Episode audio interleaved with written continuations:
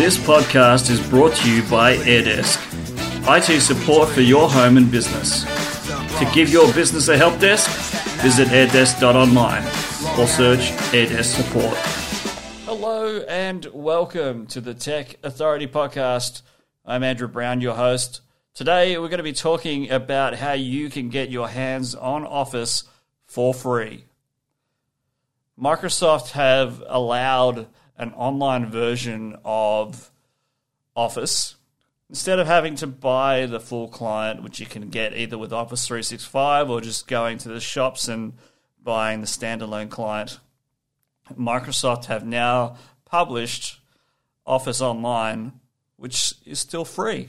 You can do everything in it that you can with the standard client, which includes Word, Excel, PowerPoint, and email as well. Uh, if you have a Microsoft account, you can access this right now.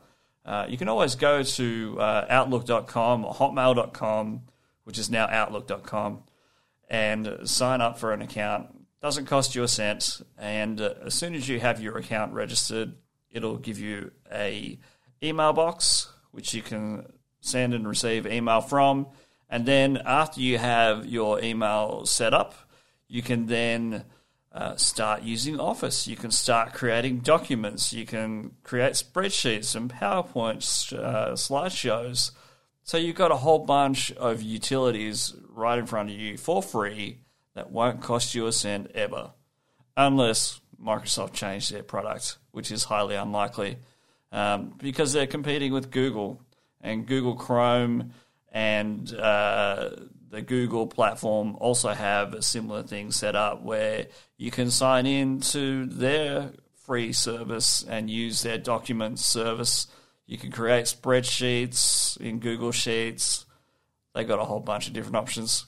But Microsoft have now got their own product and you can use it for free. Just go to outlook.com, sign in with your Microsoft account, or create one, and you can access it today. Thanks very much for listening. We'll be back tomorrow with another podcast. Bye for now.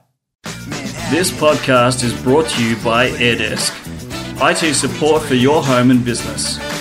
To give your business a help desk, visit airdesk.online or search AirDesk support.